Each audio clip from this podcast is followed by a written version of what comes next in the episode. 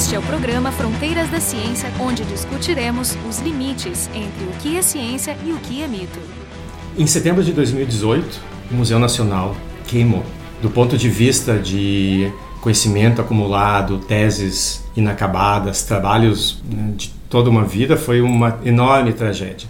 Mas foi mais do que uma tragédia. A queima do Museu Nacional também foi um aviso, foi uma metáfora da situação que a gente vive hoje, da fragilidade da ciência nacional, como o patrimônio pode ser facilmente destruído em bem pouco tempo. Então, para entender um pouco melhor o que aconteceu naquela noite e exatamente qual foi a perda, não só para a ciência nacional, mas para a ciência mundial, nosso convidado de hoje é o Alex Kellner, que é o diretor do Museu Nacional, paleontólogo, membro da Academia Brasileira de Ciências, professor da UFRJ universidade pública. Conversando com ele, eu, Jefferson Arenzon e a Carolina Brito, ambos do Departamento de Física da UX. Então, Alex, eu queria começar pela tua impressão daquele dia. Eu sei que tu estava chegando de viagem.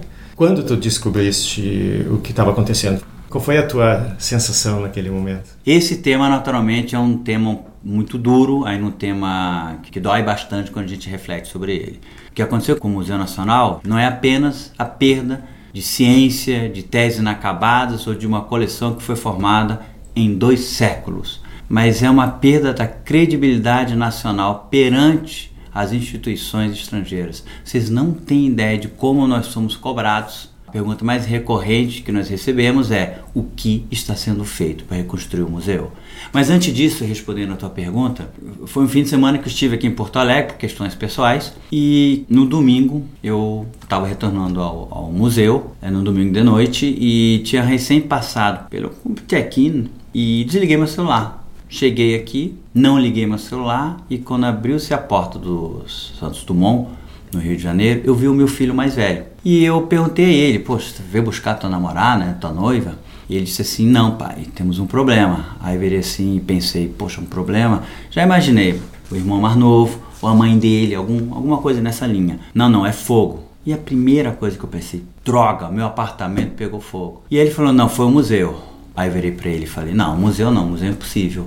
E logo em seguida veio um assessor meu e estava aos prontos. Aí eu vi que a situação era séria. E eu tenho uma certa característica, Jeff. Não é que ela seja boa, seja ruim, é só uma característica minha. Eu consigo ficar bem frio nesses momentos. Eu sei o que eu tenho que fazer. Então a primeira pergunta ao meu filho, como está a situação? E ele sacudiu a cabeça vamos para lá direto. Cheguei lá, entrei pelo parque da Quinta Boa Vista, eram quase 10 horas, me identifiquei como diretor do museu e talvez aí foi o único momento assim pessoal meu, assim que eu parei assim, aquela coisa assim do sentimento, né, da pessoa. Quando eu cheguei, eu vi aquele fogo, só que aí eu vi uma outra coisa. Todo lado esquerdo, onde ficava o meu escritório, não estava com fogo. E aquilo ali, Jeff, me deu aquela esperança do tipo assim, vão dominar. Então não vai tudo. Foi a primeira coisa que eu pensei. Entrei, perguntei quem estava no comando das ações e aí uma pessoa se apresentou e eu falei com ele, olha, vamos entrar ali. Tinha uma portaria para entrar. Aí ele falou, não, é um pouco perigoso. Eu, não, nós vamos entrar ali porque não tem fogo. E quando nós entramos ali, eu vi a situação muito complicada por dentro. E eu perguntei para ele, mas estão dominando esse fogo? Ele, ele, respondeu, sim, vamos dominar com um cordão de água que eles iam fazer. Mas estava evidente que naquela altura eles não iam fazer mais nada. E eu perguntei, cadê a água? Não tinha. Eu falei, olha só, vocês não têm água, vocês não vão dominar nada. Então vamos agora, aqui nessa parte, retirar o material. Ah, quer dizer que vocês optaram por tentar salvar o que não estava incendiando ainda. Esse que é o problema. Optamos muito tarde, porque infelizmente os bombeiros não permitiram que isso fosse feito antes. Que vários pesquisadores chegaram antes de mim, teve gente lá que chegou praticamente 7 e meia, 15 para as 8. Ou seja, o fogo nós não sabemos exatamente quando se iniciou, mas deve ter sido perto de 7 horas. E, como disse a você, rapidamente já tinha gente lá. E dentro desse contexto, se os bombeiros tivessem treinados para tal, para que a gente removesse o material, seguramente mais da metade da coleção a gente teria removido. Seguramente, não tem a menor dúvida disso. Um outro fator que às vezes passa desapercebido, se tivesse acontecido durante a semana, no horário de expediente, a gente possivelmente teria dominado. Por que, que eu estou dizendo isso? Né? Porque o fato é que logo quando cheguei à direção do museu, esse era o nosso maior pesadelo, o risco de pegar fogo. Sendo que o museu não é o pior museu que está com esse risco. Existem museus que estão em situação pior que o Museu Nacional e que não aconteceu nada ainda até hoje. Então, dentro desse contexto, a primeira coisa que eu fiz foi o quê? Não tenho dinheiro, saí gritando para a imprensa: olha, eu não tenho verba, só tenho verba para fazer coisas paliativas. Isso já saiu várias vezes. Segundo, a gente fez um curso, um convênio informal com a Defesa Civil, onde a gente fez uma solicitação por escrito ao secretário para que a gente pudesse ter uma orientação para que o corpo social se posicionasse na questão do incêndio. Deixando claro que a ideia não era formar brigadistas, esse curso não daria para isso, mas despertaria a consciência das pessoas para que elas evitassem de fazer algo que pudesse acarretar no risco de incêndio, mas sobretudo elas terem na prática a possibilidade de utilizar um extintor de incêndio eu mesmo nunca tinha utilizado, foi através desse curso. Então, na provável hora onde começou o incêndio, era deve ter sido logo depois do expediente, que por um lado é bom, porque nenhuma pessoa estava em risco, mas por outro não tinha ninguém para detectar era o incêndio. Era um domingo. Era um domingo de tarde, no final da exposição, Sim. mas teria sido mil vezes melhor se durante o expediente.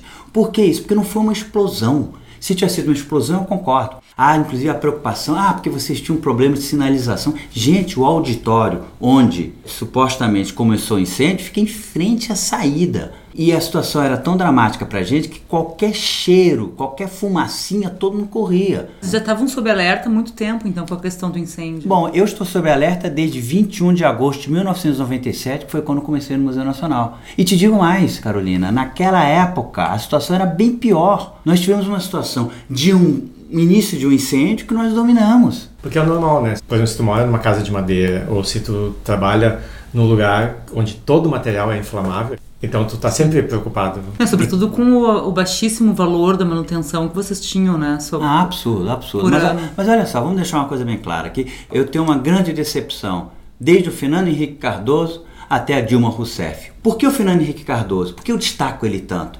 Porque ele tinha na esposa dele todas as informações necessárias para a situação desesperadora do Museu Nacional, que era bem pior quando eu comecei, ou durante o governo dele, de quando aconteceu o incêndio. Através da Ruth Cardoso. Ela conhecia o museu, ela trabalhou no museu, ela orientou pessoas e foi orientada dentro do museu.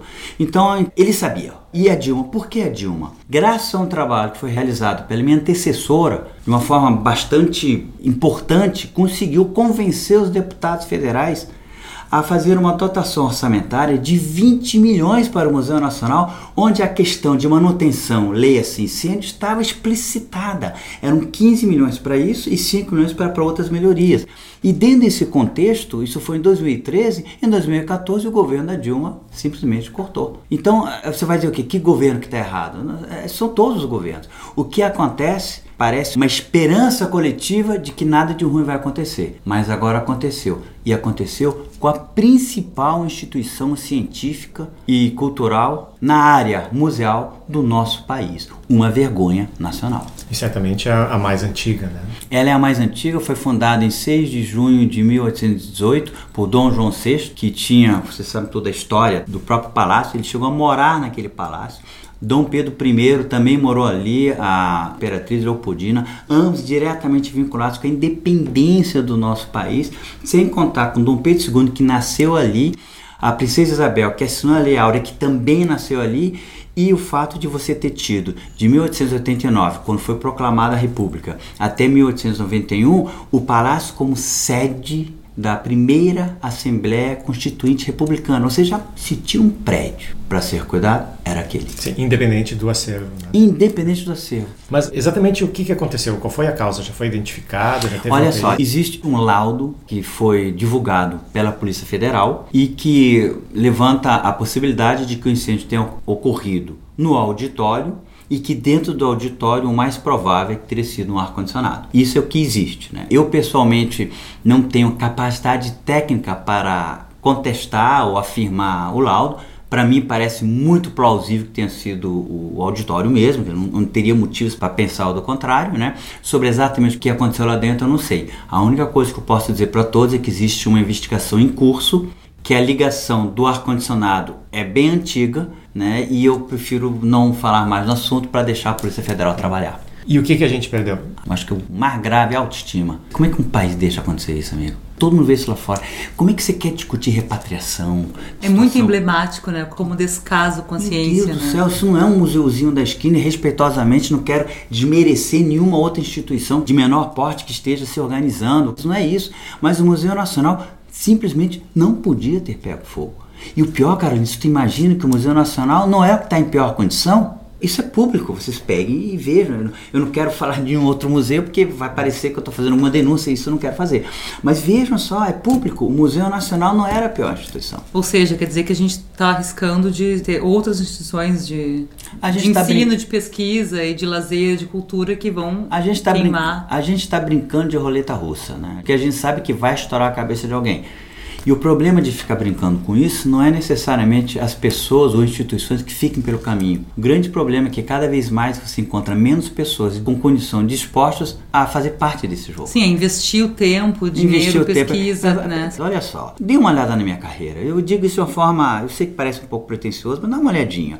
Eu tenho realmente uma carreira diferenciada. Membro da Academia Brasileira de Ciências, premiações nacionais e internacionais, comendador, Gran Cruz, ou seja, eu tenho realmente uma vida diferenciada. E quando eu fui convidado para fazer parte do museu, na verdade não foi nenhum convite, foi uma, quase uma intimação de pessoas de fora do museu que chegaram para mim e disseram: Olha só, Alex, você é um cara que as pessoas ouvem. Você é um cara que tem ligação com a mídia, você é um cara que tem ligações internacionais, você é uma pessoa que pode fazer uma grande diferença, né? E até usar uma expressão assim, não é só de pterossauros que vive um pesquisador. Pois bem, quando eu fui pensar em concorrer para a direção do museu, eu vou ser bem franco com vocês, a gente tinha que fazer mudanças. Eu disse isso de cara, porque se não fosse fazer mudanças, não era eu o candidato. E vários colegas meus disseram: venha, mas entenda que existe um grau de risco que você está correndo. Mas aí eu disse a seguinte coisa, que se as pessoas de bem, que podem fazer diferença, não correrem um risco, a gente não vai mandar esse país. E uma das preocupações que eu tenho, Carolina, é hoje, imagina, seis meses o negócio pega fogo na tua mão, apesar dessa situação, que a nova geração se imbuia da sua responsabilidade, que as pessoas tenham o entendimento de que quando for a vez delas, que elas não fiquem hesitantes em assumir os cargos, mesmo com situações problemáticas, que é a situação que a gente Sim. vive hoje. Principalmente que até da questão política de maneira mais geral, as pessoas não assumem porque já é considerado uma coisa pejorativa, né? Então assim, as pessoas já não querem nem, nem assumir cargos de responsabilidade porque é mal visto. Você sabe das primeiras coisas que eu fiz depois que fui eleito para a direção do Museu Nacional? Eu troquei de carro. E por que, que eu troquei de carro? Porque eu sabia que se eu trocasse durante meu mandato, iam falar. Então eu tinha essa preocupação. Agora, por outro lado, que me deixa assim um pouco revoltado, que eu estava fazendo tudo certo. É o curso de incêndio de pânico que nunca houve. E vou dizer sinceramente também, aconteceu o caso do primeiro curso só ter um professor, eu. O resto eram os alunos e os técnicos. Na congregação seguinte, eu chamei o instrutor e ele colocou a importância do curso. Ele saiu e eu disse claramente: Olha só, se eu pudesse, eu obrigava todos vocês a fazer o curso, mas eu não tenho esse poder. Além disso, estamos reestruturando a parte administrativa. Pela primeira vez, o museu teve uma chefia de gabinete. A agenda do diretor era pública. Qualquer pessoa podia ligar, escuta, cadê o diretor? E aí tá, ou o diretor está numa palestra, ou o diretor está numa reunião, ou, o diretor foi para o médico, o diretor também vai ao médico. Entende? Então, esse tipo de transparência, isso foi algo que a gente colocou desde o início. Um dos problemas que a gente enxerga, e não é no nível do Museu Nacional, é em todos os níveis da administração da universidade pública, é que a gente precisa se doar um pouco para fazer qualquer atividade, digamos, comunitária. Né? Eu vou pegar um cargo de direção, um cargo de coordenação, não é outro emprego. Tu até pode, em alguns casos, ter um pequeno acréscimo, mas esse pequeno acréscimo, comparado com a responsabilidade que tu tem nas costas, é desprezível. Então é realmente um processo de doação. Tu está doando o teu nome, a tua carreira, para fazer alguma coisa que as condições não te permitem, em geral. Então tu provavelmente assumiu com um monte de ideias, de, de intenções, e não tinha como implementar. Jeff, eu vou ser franco contigo. Eu tinha todo um plano, todo um planejamento feito. Pelo menos assim, uns sete meses antes, eu já estava discutindo e pensando, fazendo o meu diagnóstico da situação e estava muito claro que tinha que ser feito. Isso, inclusive, fez parte da minha plataforma e minha campanha, que nós tivemos uma disputa no Museu Nacional. Ah, tinha mais gente. Pela primeira vez nós tivemos a disputa. Inclusive, no primeiro discurso público que eu fiz, pessoas vieram e disseram a seguinte coisa para mim: Alex, não fale que você vai fazer mudança. A gente quer que você faça mudança, mas não fala. Ganha primeiro. E o que, que eu fiz? Primeira coisa que eu fiz, eu vim para fazer mudanças. Porque se eu não for fazer para mudança, não vale a pena. nem para vocês e nem para mim. Para deixar bem claro. E eu disse, na época não havia um outro candidato que surgiu depois, vocês vão ter opção, vocês vão ter opção de uma pessoa que talvez não faça mudanças. Então vocês vão poder escolher. E o que, que a gente colocou? Que inclusive eu achei que eu ia ter dificuldades. Eu sabia que eu ia ganhar com os professores, que eles queriam mudança. E eu sabia que eu ia ganhar com os alunos, que eu tenho uma boa popularidade com os alunos. Mas eu achei que ia perder com os técnicos. Eu ganhei com 65% dos votos válidos, em todas as categorias. Então estava essa ânsia de mudança. Não te digo isso para de alguma forma destacar, não. Aumentou o que? A minha responsabilidade. Essa votação é interna ao museu ou interna à universidade? É interna ao museu, né, onde votam professores, técnicos administrativos e alunos. Tem uma ponderação dos votos, e que no meu caso não teria feito menor diferença. Mas é justamente imbuído dessa responsabilidade que a gente começou a administrar o museu. Uma das coisas que eu fiz foi reabrir os gabinetes dos diretores. Uma sala está fechada há 15 anos. Eu abri aquela sala ali, mesmo ela estando numa situação não muito esteticamente bonita, porque ela refletia a situação do museu. Grandeza com problemas. Tinha uma parede lá que era pior de infiltração. Onde é que você imagina estava a minha mesa como diretor? Debaixo daquela parede. É claro, um pouco mais para frente, que eu não queria que caísse água no meu computador. Mas entenda, isso era um simbolismo. E eu trazia as pessoas para lá. Vejam isso aqui. Agora preciso de ajuda. Empresários, enfim, eh, a sociedade civil, pessoas que nunca se chegaram ao museu. Estava tudo indo bem. E mais, tinha um projeto do BNDES que estava muito enrolado, demorando a beça para sair. O que, que eu fiz? Nesse projeto que previa a instalação de um sistema de incêndio e pânico, eu corri com esse projeto. Peguei o que eu podia fazer, fiz as todas as reuniões, desmarquei várias minhas apenas para dar prioridade a isso. E deu certo. No dia 5 de junho, esse projeto foi assinado. Ah, vocês ganharam esse projeto? Nós ganhamos, cara. cara é isso que eu mais assim que você diz, não é possível. O dinheiro estava vindo, né? E esse projeto, a roda de grandeza é de 21,7 milhões. Deixando claro que eu não quero ter nenhum mérito de ter inventado esse projeto. Isso foi feito pela minha antecessora. Um trabalho muito bacana que ela fez. E eu, eu apenas consegui fazer com que ele corresse mais rápido. Né? Nesse já estava mais ou menos no final, aí tinha umas mudanças, enfim, a gente conseguiu fazer com que fosse, que se, se tornasse realidade.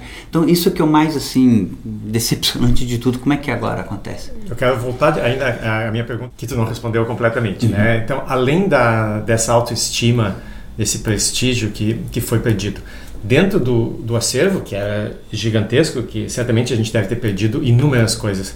Quais são aquelas que mais te tocaram? Eu, eu, vou dizer aquelas que tocaram, acho que mais a todos. Né? Nós tínhamos algo em torno de 20 milhões de itens que realmente né, todo mundo consegue, nem museus de fora do país. Tem museus grandes que tem, não chega a 10 milhões.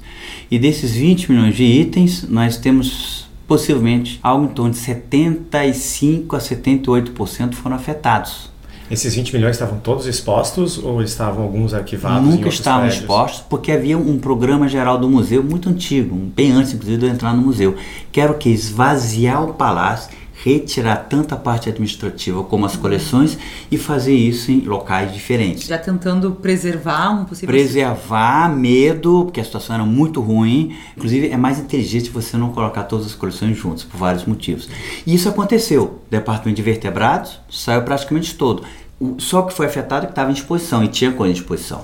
O departamento de botânica saiu todo, o, a biblioteca saiu toda e algumas coleções de invertebrados e também de arqueologia. E esses foram salvos então? Esses foram totalmente salvos. Por isso que a gente tem que dizer e deixar claro que nem tudo se perdeu. E ainda mais porque a gente está recuperando, que a gente está recuperando muita coisa que nos deixa extremamente ansiosos, porque esse é o grande problema que o diretor tem. Por isso que eu tenho nesses últimos tempos falado muito sobre isso e inclusive publicamente que eu preciso conversar com o MEC qual foi, então, o, qual foi qual o percentual foi, de perda?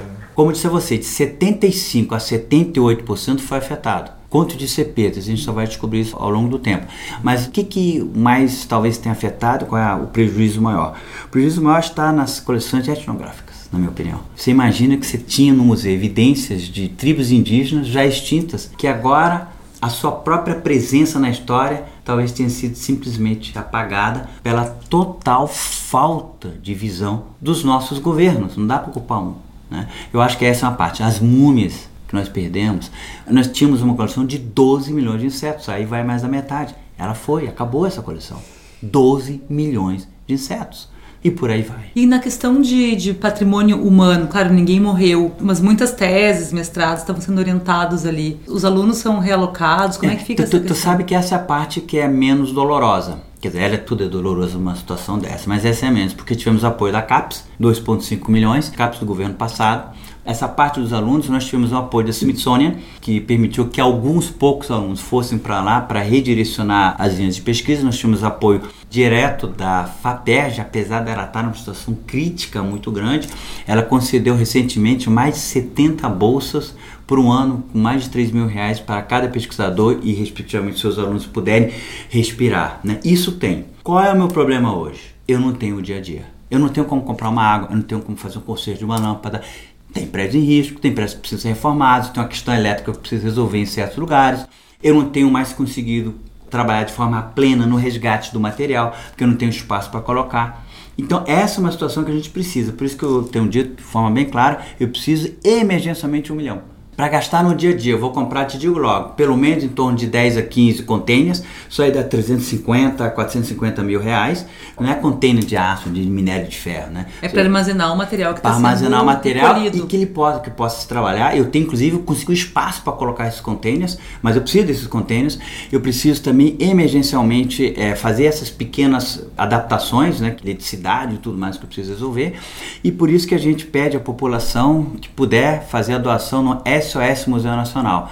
Aliás, isto é um outro aspecto importante, que a prestação de contas via Associação Amigos do Museu Nacional, ela é pública. A pessoa pode entrar lá agora e saber exatamente quanto dinheiro o Museu Nacional tem e em que foi gasto o dinheiro que foi doado. E a gente fez isso com a SOS, e a gente também fez isso com a doação de 180 mil euros que foi dado pela Alemanha. A Alemanha então doou isso aí, se comoveu com o Brasil e resolveu doar. É isso mesmo. Essa doação da Alemanha, ela aconteceu antes ou depois da Notre Dame incendiar? Teve alguma correlação? Isso que é a beleza. Foi antes, porque o governo alemão com o qual nós, a nova direção mantinha uma boa relação, entendeu o momento difícil pelo qual o museu estava passando. E justamente ao entender isso, fizeram a doação de 180 mil euros, que foi via Associação Amigos do Museu Nacional, que aliás também já recebeu 3,3 milhões de reais do BNDES. Ou seja, é uma associação idônea e era daquele estilo mesmo, que o advogado define muito bem, foi a maneira mais fácil que os professores arranjaram de fazerem hora extra sem serem remunerados, porque quem trabalha na associação não ganha nada, não ganha nem, nem entra por Lattes, assim, não tem vantagem nenhuma, né? É como nós no Fronteiras da Ciência. É por aí, exatamente. Vocês não ganham nada e vocês continuam fazendo. Então, a associação é uma instituição idônea, é a primeira instituição do tipo amigos de, de museus que existe no, no país e a gente realmente gostaria que a população que pudesse fizesse sua doação. 10 reais, 100 reais reais faz diferença no nosso dia a dia. E nós temos no Brasil doações de empresas privadas para melhorias do museu? Nesse momento recebemos uma doação de 15 mil reais, algum tempo atrás, e depois de Notre Dame tem aparecido oportunidades mas certamente há um espaço enorme para que você, essas empresas façam doações. Foram sensibilizados, então, realmente, é, com o museu. É, é, inclusive, me perguntaram muito isso, né? Mas, poxa vida, você, você não fica chateado com, inclusive, brasileiros doando milhões para Notre Dame? Eu vou ser bem franco, né? Inclusive, tem uma doação, pelo menos eu li nos jornais, que gira em torno de 88 milhões que um brasileiro teria feito para a Notre Dame. E eu deixei bem claro que eu achei, aplaudia isso que é bacana isso, a pessoa fazer uma doação naquilo que ela quer. Ela vai doar para onde ela acha que deve doar. Não tem nada de errado com isso. E eu também já conheci a Notre Dame, gostaria de ver a Notre Dame reconstruída o mais rápido possível. Meu único comentário que eu faço para essa pessoa é: quem sabe, em vez de dar os 88 milhões para a Notre Dame, doe 87 e nos passe um milhão para o Museu Nacional. Que você pode ter certeza, este milhão para o Museu Nacional fará uma diferença muito maior do que os 87 para Notre Dame. E se a gente for comparar a quantidade acumulada, a quantidade doada para o Museu Nacional e para Notre Dame, tem uma diferença de ordens de, de magnitude. A que tu atribui essa diferença? Ela é inversamente proporcional à importância, porque para a humanidade a perda do acervo do Museu Nacional representa muito mais do que o a teto. perda parcial da Notre Dame. Isso vocês podem ter certeza. E eu não estou dizendo isso assim porque eu sou brasileiro, não é nada disso. Porque é verdade. Pensem só as milhões de exemplares que a gente tinha documentando dois séculos de coleta de história natural no nosso país. Por isso que, inclusive, os alemães doaram. Por isso, inclusive, mais instituições de fora do país têm se prontificado a doar. Por que, que nós não temos doações né, para o Museu Nacional e por que essa diferença é né, tão expressiva em termos de valores doados para Notre Dame. Primeiro ponto, e a gente não pode negar isso, Notre Dame se situa onde? Na Europa. É outro mundo, é outra cultura, é uma outra maneira de valorizar questões científicas e culturais. Tirando isso, tem três motivos que eu gosto de elencar pela falta de doação que nós temos no nosso país. Primeiro, o empresariado e as pessoas de uma forma geral, elas não estão acostumadas a fazer isso. O mecenato para instituições científicas e culturais não é algo que faça parte do, do dia a dia do, do, empresariado ou mesmo das pessoas. Vocês veem que quando acontece uma tragédia, como uma Brumadinho, tragédias assim, doações elas aparecem. Esse é primeiro ponto. Segundo ponto é o fato de que você não tem nenhuma vantagem para o empresariado fazer uma doação. Vantagem financeira, quer Vantagem financeira. Por exemplo, eu fiz o meu doutorado na Universidade de Colômbia em um programa em conjunto com o Museu de História Natural Americano. Cada vez que uma pessoa fizesse uma doação de 10 dólares para lá, ela podia bater de 6 a 8 no seu imposto de renda. Ou seja, no final ela pagava mais, mas direcionava grande parte do seu imposto para uma causa na qual ela acredita. E isso não existe no Brasil. E por último, eu tenho saudades do tempo que o Brasil era conhecido pelo seu bom futebol, pelas nossas praias maravilhosas e pelo nosso carnaval exuberante. E pelo brasileiro cordial. Essa, essa é a tua parte. Espero que tudo isso volte. Mas, independentemente disso, hoje nós somos conhecidos por quê? Pela corrupção. Não adianta tentar dizer o contrário. Eu tenho parentes lá fora, colegas lá fora, e a primeira coisa que as pessoas dizem, ó, oh, não dá para ser mais corrupto do que tá. Então é uma situação assim que a gente passa de falta de credibilidade grande. Então a pessoa vai dizer, vou dar dinheiro, vai para onde vai esse dinheiro? Por isso que nós fazemos questão de deixar tão transparente essa nossa prestação de contas. Eu sei que vocês também estão recuperando muito material dos escombros, assim. Qual é o procedimento? Como é que está organizado isso? Essa é uma ciência bem bacana, assim. Eu te confesso a você que eu me sinto um verdadeiro paleontólogo atuando, sendo que eu sou obrigado a, vamos dizer assim, obedecer regras da arqueologia que são muito mais rígidas do que as da paleontologia. Parece aqueles ovos, a gente dá para as crianças de gesso e a gente sabe o que, que tem lá dentro, tem um pedacinho de um osso de plástico, eles têm que cavar. Ou seja, tu sabe o que, que tu vai encontrar lá. Pois é, Ou o que tu pode encontrar, pois é, máximo. Jeff. Justamente isso que eu preciso fazer. Eu preciso, graças a um trabalho que está sendo feito pela professora Cláudia Rodrigues de Carvalho, né, que é arqueóloga, e a equipe dela, que faz a divisão das diferentes partes do palácio, com todo o estudo daquilo que podia estar lá dentro. Porque lembre-se que nos palácio tinha três andares e que todos, colapsaram. absolutamente todos, colapsaram. Então tem coisas que você pode encontrar e você já tem mais ou menos uma ideia do que você pode encontrar. E isso vai ser muito importante na restauração do material. Que, que nós estamos fazendo agora? Nós estamos atuando no resgate do material sobre os escombros. E aí não dá muito tempo de você pensar em restaurar. A Luzia foi encontrada, ela está numa caixinha que vai demorar um bom tempo para a gente restaurá-la. Inclusive, vamos precisar de recursos especiais e equipamento especial para esse fim. Então, dentro desse contexto, o que, que a gente faz? A gente separa o material e vai fazendo lotes. Nós temos mais de 2.700 lotes, onde um lote pode ter uma peça ou meia peça, se assim quiser, ou até mais de 100 peças. Depende, depende muito desse lote. E esses 2.700 lotes são assim bem surpreendentes, né, do, do, grau de material que a gente tem conseguido encontrar e que nos enche de esperança de, de recuperar muito material. Quanto? Não sabemos. Agora, uma coisa é certa: se a gente não tiver emergencialmente ajuda do governo federal ou ajuda da SOS para isso, eu preciso de um milhão para poder continuar os trabalhos de salvamento. E a pergunta que eu faço, é uma pergunta um pouco dura, faço sobretudo a nível de governo, mas ela acaba respingando na sociedade, é o que, que a sociedade quer. Quer que a gente pare ou quer que a gente continue? Se a gente continua, a gente precisa de ajuda. Você está falando bastante sobre o material que estava lá dentro e o prédio em si, que também tinha um baita de um valor cultural. A gente estima construí-lo ou. Pois é, agora eu posso falar de coisas boas. Parece até de uma certa forma contraditório. E essas coisas estão indo bem, Carolina. Porque nós temos já, graças a uma emenda parlamentar impositiva, dos deputados federais do Rio de Janeiro de 55 milhões de reais os recursos necessários para o início da reconstrução. Esse dinheiro não entrou, mas está sendo pleiteado. Então nós tivemos 10 milhões do MEC, ainda no governo Temer, para que a gente pudesse fazer o escoramento do prédio e uma cobertura provisória que nos possibilita continuar a atividade de resgate. Tivemos 5 milhões, também do MEC, ainda do governo passado, que foram destinados à Unesco para elaborar aquilo que é mais importante, que são os projetos, tanto executivos da reconstrução interna do palácio e também das novas disposições. Sem projeto não adianta nada, que a gente não sai construindo. Você tem que pensar em alguma coisa e certamente temos assim agora outras possibilidades que se abriram em função dessa tragédia.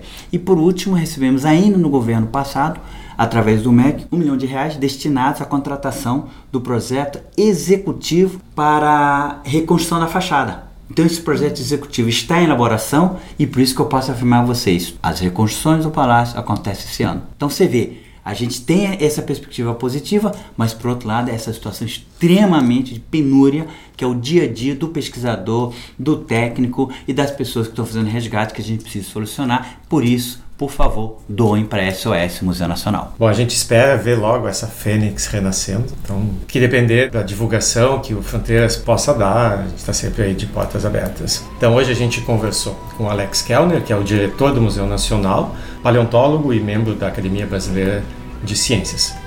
Conversando com ele, eu, Jefferson Arenzon e a Carolina Brito, ambos do Departamento de Física da URGS. O programa Fronteiras da Ciência é um projeto do Instituto de Física da URGS.